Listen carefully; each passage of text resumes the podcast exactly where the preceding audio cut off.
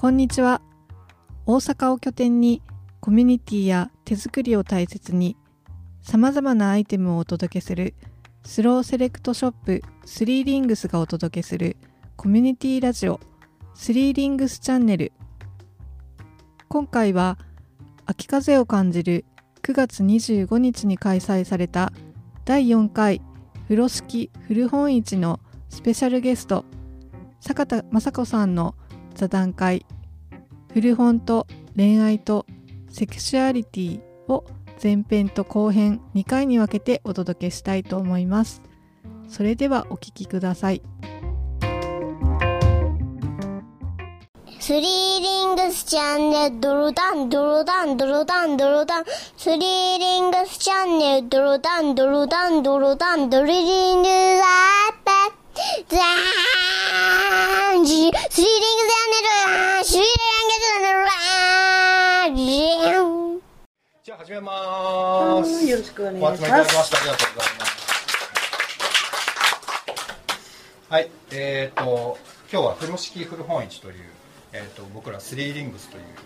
グループで主催しているイベントのよんかいめです。で、去年冬至のあたりにいっかいやって春分のあたりにいっかいやって夏至のあたりにいっかいやって今秋分のあたりという季節に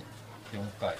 で、えーよんかいめのスペシャルゲスト坂田雅子さん。スペシャルゲスト毎回スペシャル毎回スペシャル毎回スペシャルですか、はい、で、あの坂田雅子さんはあの、まあ、よく環境活動の分野で知られてたりする方が多か多いっていう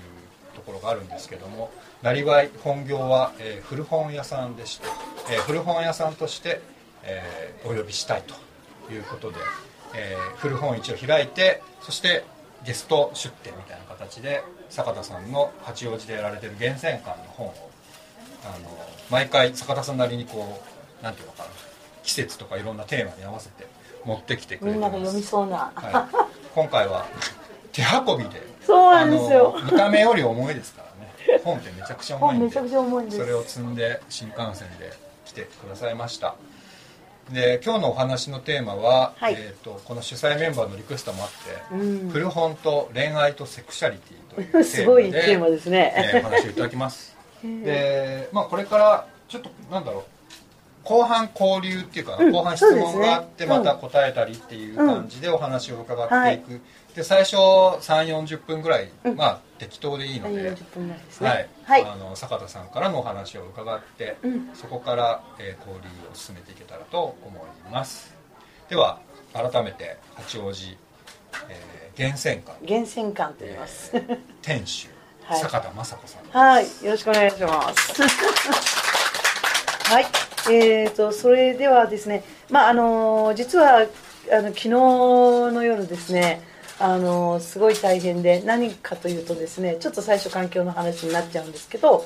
えー、一つはあのー、鹿児島県の種子島の目の前に小さな無人島があって馬毛島っていうところなんですね。馬の毛の島って書いて馬毛島というところがあって、でそこは種子島の人たちにとっては毎日ね、もう手が届くぐらいの距離なんですよ。島影がもう正面に馬毛島があって、こっちに屋久島が見えてるっていう環境なんですけど、その馬毛島がいつも季節ごとに太陽が、えー、その平たい島なんですよ。山がないからどこに沈むかでその季節を感じて、で春には島渡りって言ってみんなで渡って貝を取ったりとか、そういう無人島なんだけど、こう種子島に暮らしてる人たちにとってはまあこう一体のような島なんです。でそこにマゲシカという鹿がいるんですね。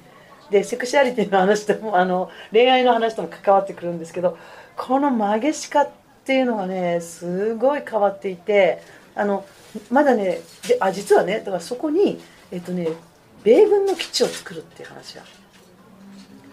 ってはいたんですよ。それでどうなるのかっていうと、あの硫黄と硫黄島でね、えー、と空母に戦闘機が、えー、こう離着したり発着したりするタッチ&ゴーの訓練ってやってるんですけど、その硫黄島って噴火しそうなんですよ、うん、であと岩国から行ったり来たりしていて、で遠いからもっと近いところに基地をよこせっていうそれに対してその無人島だからいいだろうっていう発想だと思うんですけど、その馬毛島っていう島を全島全て要塞化するっていうことをやろうとしている問題があって、昨日それにそれが工事が着工始まっちゃって、で昨日夜中まで報道関係者とかともあまりにみんな知らないんで、あの鹿児島県では若干ニュースで流れるんですけど、一切こっちでは流れないから、もう中日新聞とか東京新聞とかもうみんな来てもらって、もうちゃんと報道しろよみたいな議論をずっと昨日夜中までやってて、それで家帰ってバタンで起きたらはちじで、いやーどうしよう、お昼までに行かなきゃみたいな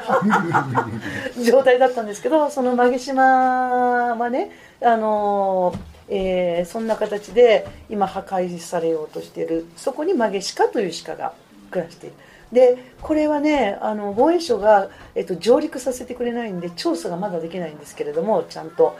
あの日本シカいるでしょ、その辺にいるシカの、えっとね、原型かもしれないんですよね、うん、で、えっと、九州には九州シカって言われる、いわゆるあの私たちが普段見る、あんま見ないですかね、私もあまりに毎日鹿見てるんで、あの私が暮らしてるとこは鹿だらけでいるので、あの、まあ、結構そこそこ体が大きいで、えーと、ヤクシカっていうんですよ。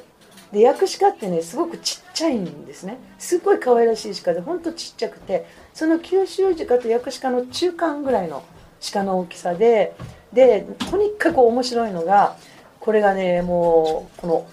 オス鹿とメス鹿の関係がめっちゃ面白いんですね。すごい限られた小さな島で暮らしてるから、食べたいだけ食べて増えたいだけ増えちゃうと、すごいあっという間に絶滅しちゃうから、彼らはもう何百年、千多分千年以上と言われてるんですけど、あの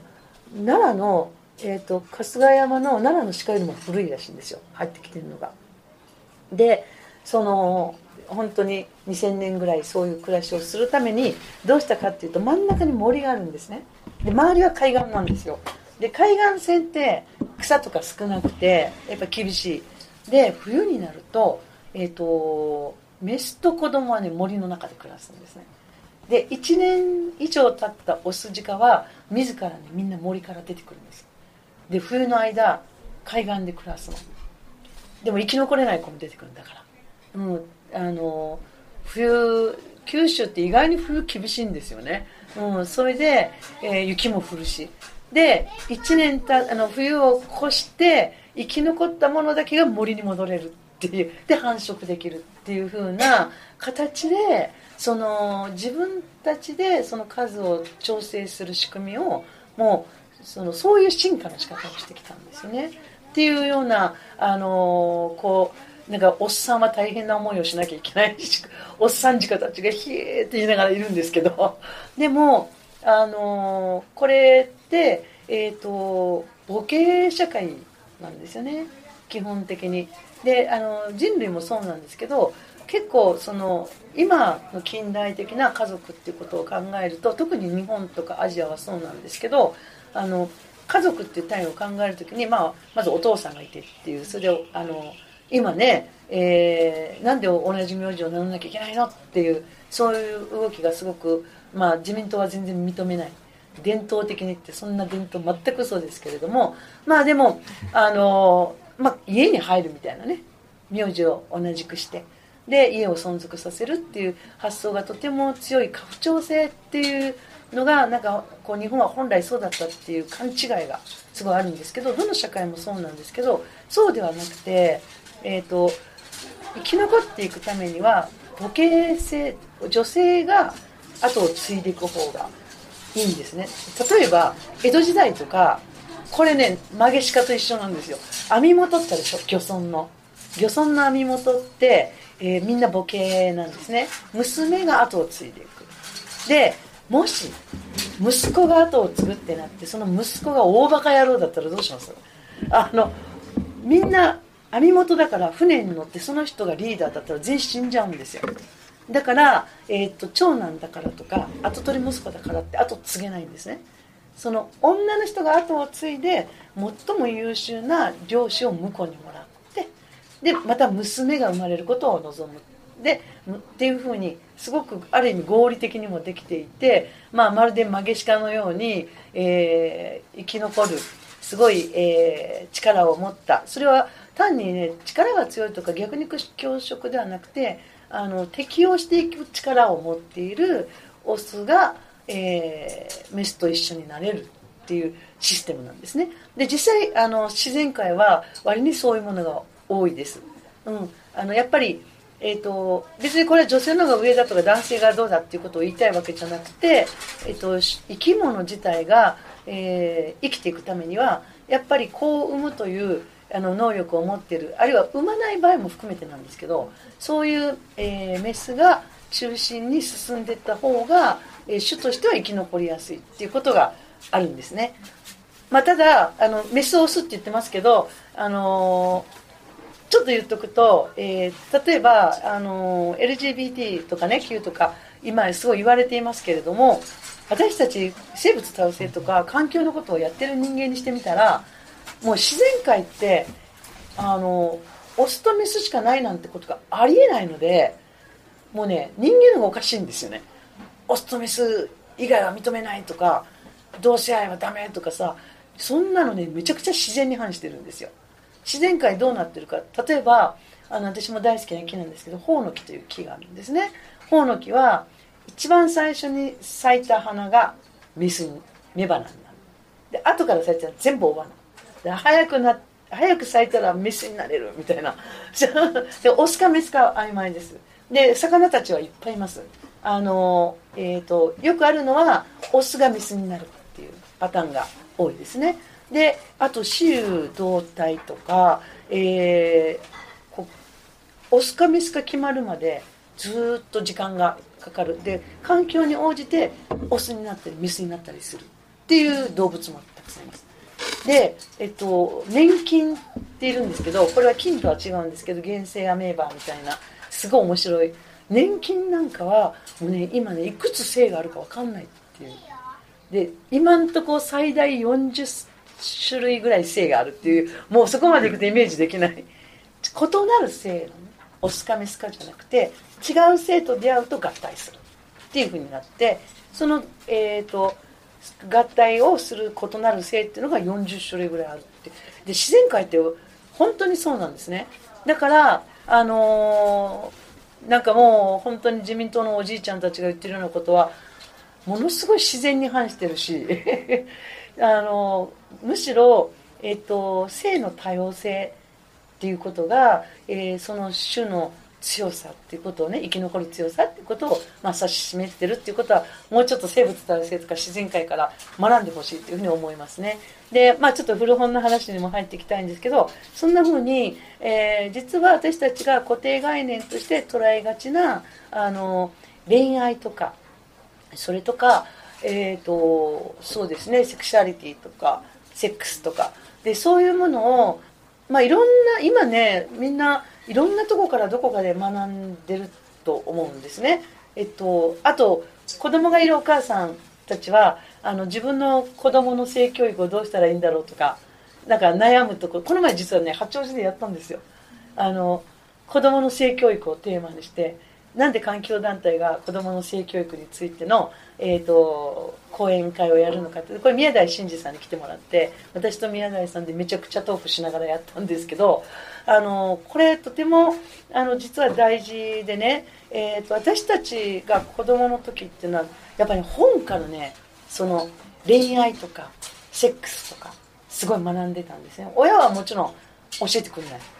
うん、私の世代ぐらいになると親はまずそういうものには触れたくないみたいな感じなんですよね。で、えっとまあ、それは家庭にもよると思うんですけど、じゃあどこで知るのかっていうと、友達と話したりとか、まあ、みんなあの下ネタ話とかで盛り上がるとか、そういうのはあると思いますけど、でもそれ以前に、えっと、例えば恋愛っていうことについてはあらゆる本がさ必ず恋愛出てくるんですよね。もう恋愛小説ってな打ってなくても出てくるんですよ。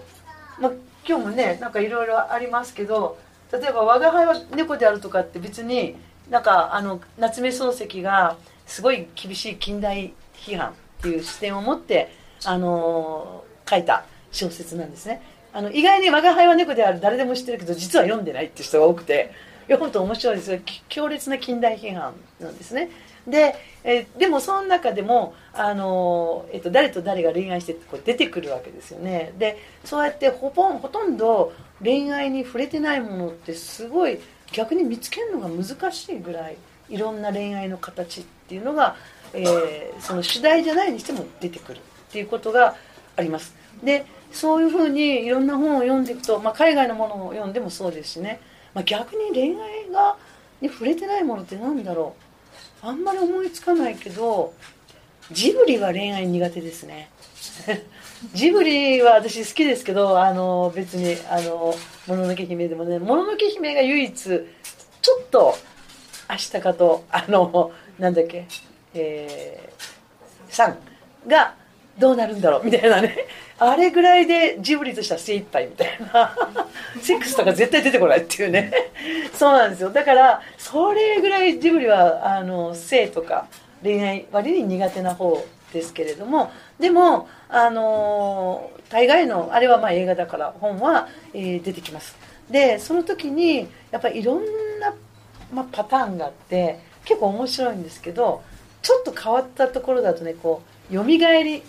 よみがえって永続的によみがえってはこうまた同じその元愛した人を探して付き合うみたいな小説もあるしね。でもあのこういろんなパターンがあるけど、皆さん、えーと、後で聞きたいんですけど、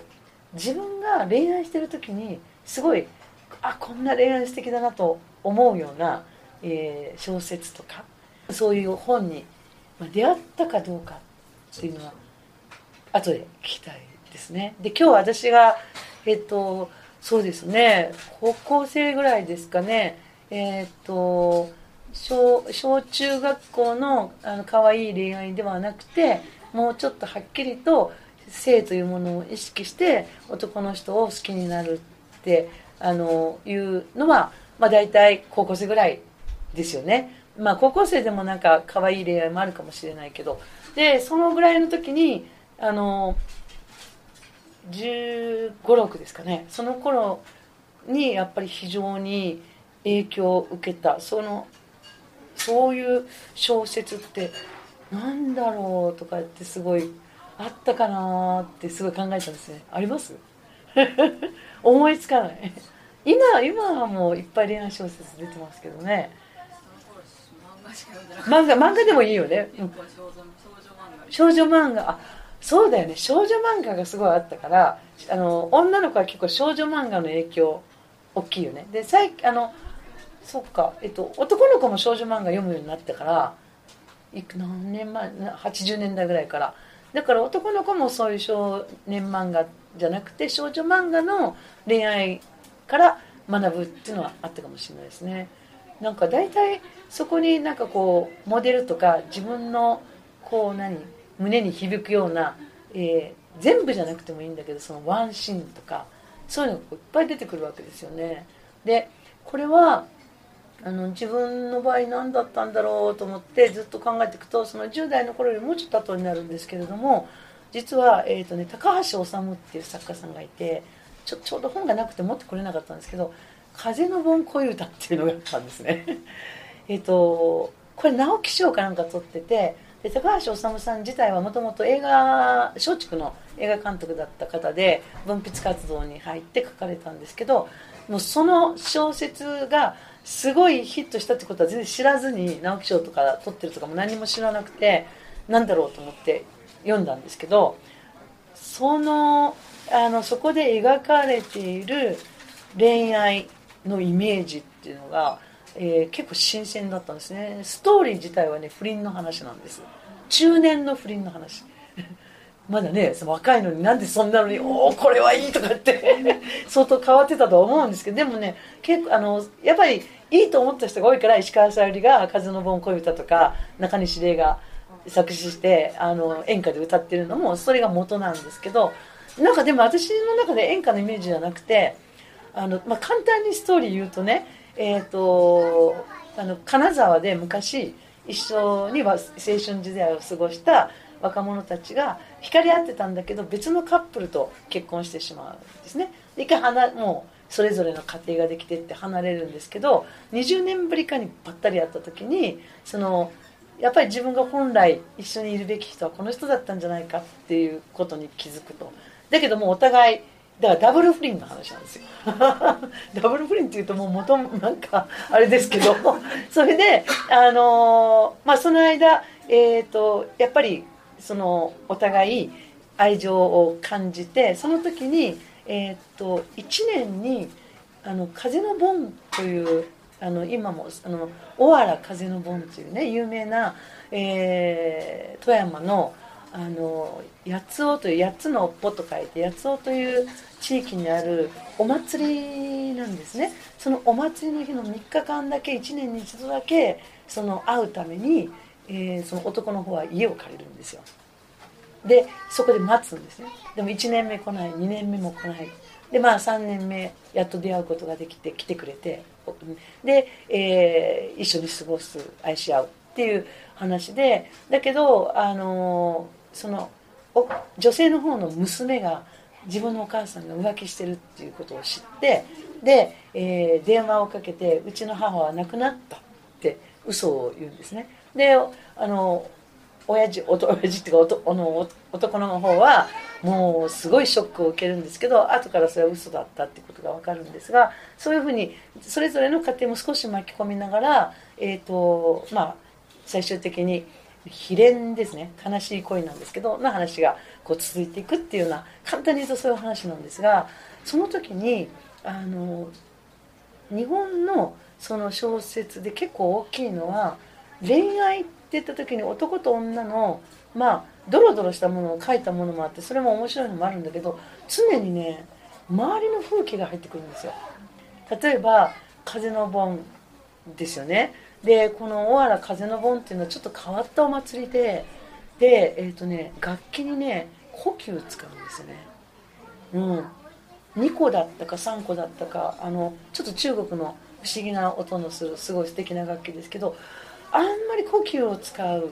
あの楽器あの盆踊りはないわけですよね。でえっ、ー、とその頃っていうのは八尾の町は今はねすごいそれが観光でもう何万人って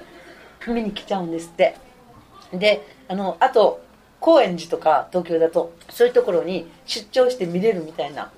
そういうふうに全国的に有名なあのお祭りになりましたけれども、えっとね八尾の町って坂があるんですよ。で坂がこうあって下に町並みがあって、私も行ったことあるんですけど、それで町のどこにいても水が流れる音がする、細い、えーとまあ、溝のような、あの溝ってもドブとかじゃなくて山からの美しい水がこう流れてる、水の音がねどこにいてもするような山で、あの町で斜面だから、その小説の中にも出てくるんですね。上の方で缶を一つ落とすとカラカラカラカラカラってずっと下まで音が聞こえるような町っていう。あのその表現もとっても美しいんですけど、でそこで、えー、小原の風の盆っていうのはもう昔から、えー、その時期を、まあ、お祭りとしてやられるんですが、すごくねえー、っと集落ごとで競い合うんです、踊りを。これ今もそうなんです。でその誰が一番の踊りっていうか、どこの、あの集落が一番今年はすごかったかっていうのを競い合うんですね。で、えーと、もうお祭りが終わってもみんな踊り続けるんですよ。でその時にその小説の中にもそのシーンが出てくるんですけど、夜が更けて、で、えー、町の下の方から町の上の方を見ると、上からその踊りながら降りてくるあの人たちの姿が見えるんですね。でそのそれが宙に浮いて降りてくるから見えるっていう。で傘がね全部こうなんですよ、完全に顔が見えない。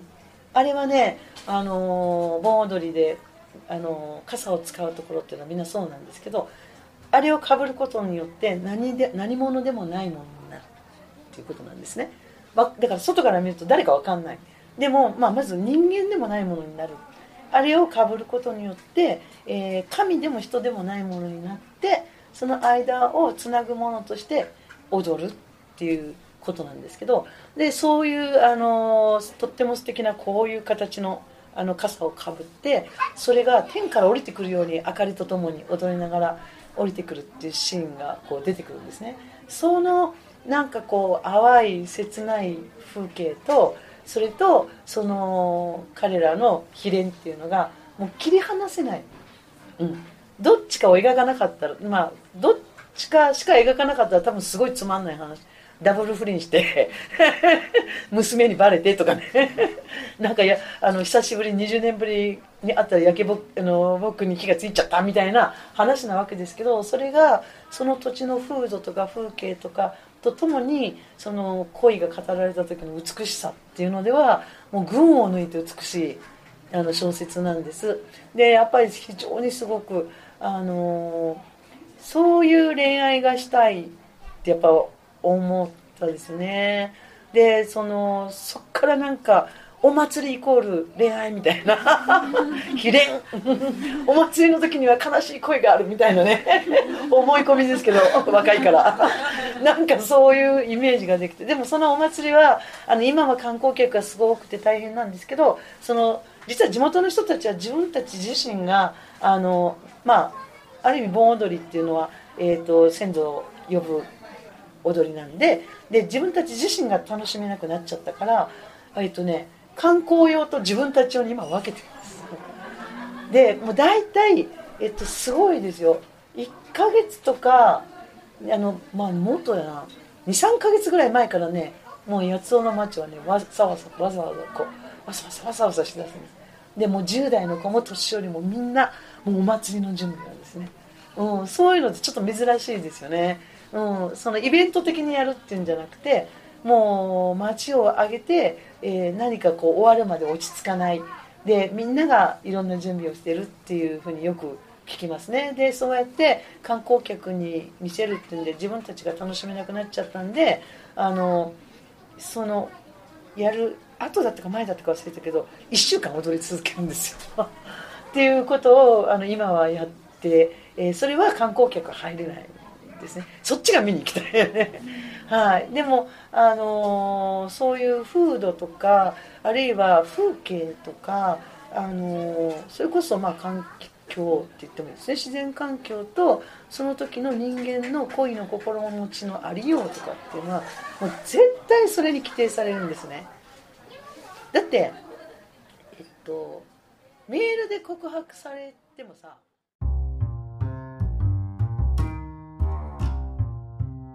ご視聴ありがとうございました。